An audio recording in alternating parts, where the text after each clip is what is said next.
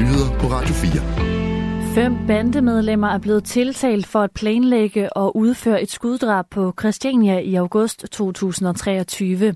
Det skriver Københavns politi i en pressemeddelelse. Ved episoden blev en 30-årig mand dræbt, og 4 personer blev såret. Det er politiets vurdering, at alle 5 tiltalte deltog i den detaljerede planlægning af drabet. Herunder at skaffe gerningsvåbne, planlægge flugten fra stedet og skaffe sig af med våbne og det tøj, som blev brugt ved skudepisoden. Politiet skriver, at der blev affyret mindst 23 skud under hændelsen. Den 30-årige mand blev ramt af adskillige skud og dræbt på stedet. Det er anklagemyndigheden ved Københavns politi, som har rejst tiltale mod bandemedlemmerne, der alle er mænd, og de er mellem 18 og 28 år. Over 60.000 personer kan sættes i forbindelse med bandekriminaliteten i Sverige, enten ved at være aktive i kriminelle netværk eller kobles til dem, så lyder det en vurdering fra svensk politi. Den svenske justitsminister Gunnar Strømmer påpeger selv, at Sverige skiller sig ud fra Europa på en negativ måde, når det kommer til bandekriminaliteten.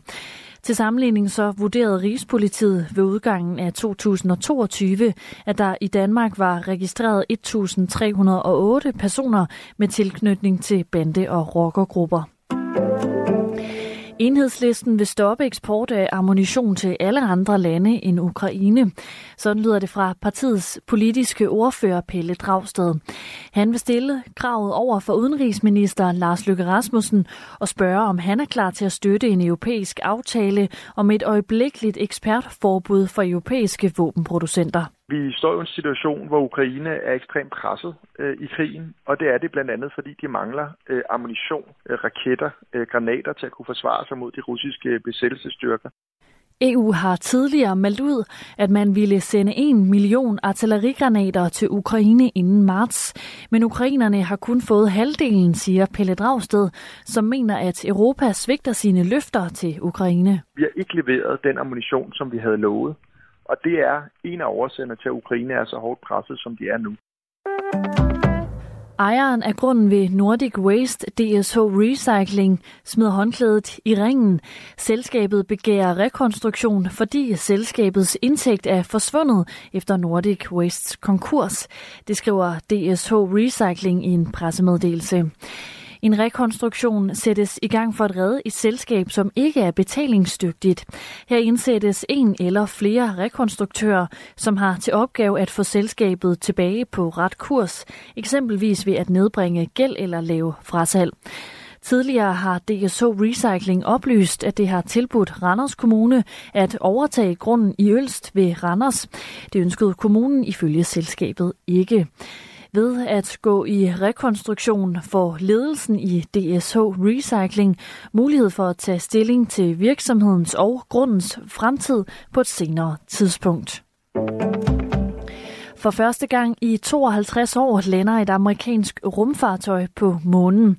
Der er tale om den ubemandede månelander ved navn Odysseus, som virksomheden Intuitive Machines står bag. Det skriver den amerikanske rumfartsorganisation NASA på det sociale medie X. Månemissionen er en del af et NASA-program, som har til hensigt at kommercialisere adgangen til månen. Det siger rumfartskorrespondent Thomas Schumann, som også er vært på podcasten Schumanns rumraket. Det er en plan fra NASAs side om, at man gerne vil udvikle en måneøkonomi, hvor at du kan have virksomheder, der fungerer lidt ligesom Amazon eller Post Danmark eller andre sådan pakke- og leveringsfirmaer, og så kan levere ting til månen, f.eks. videnskabeligt udstyr til, når der skal sendes astronauter til månen.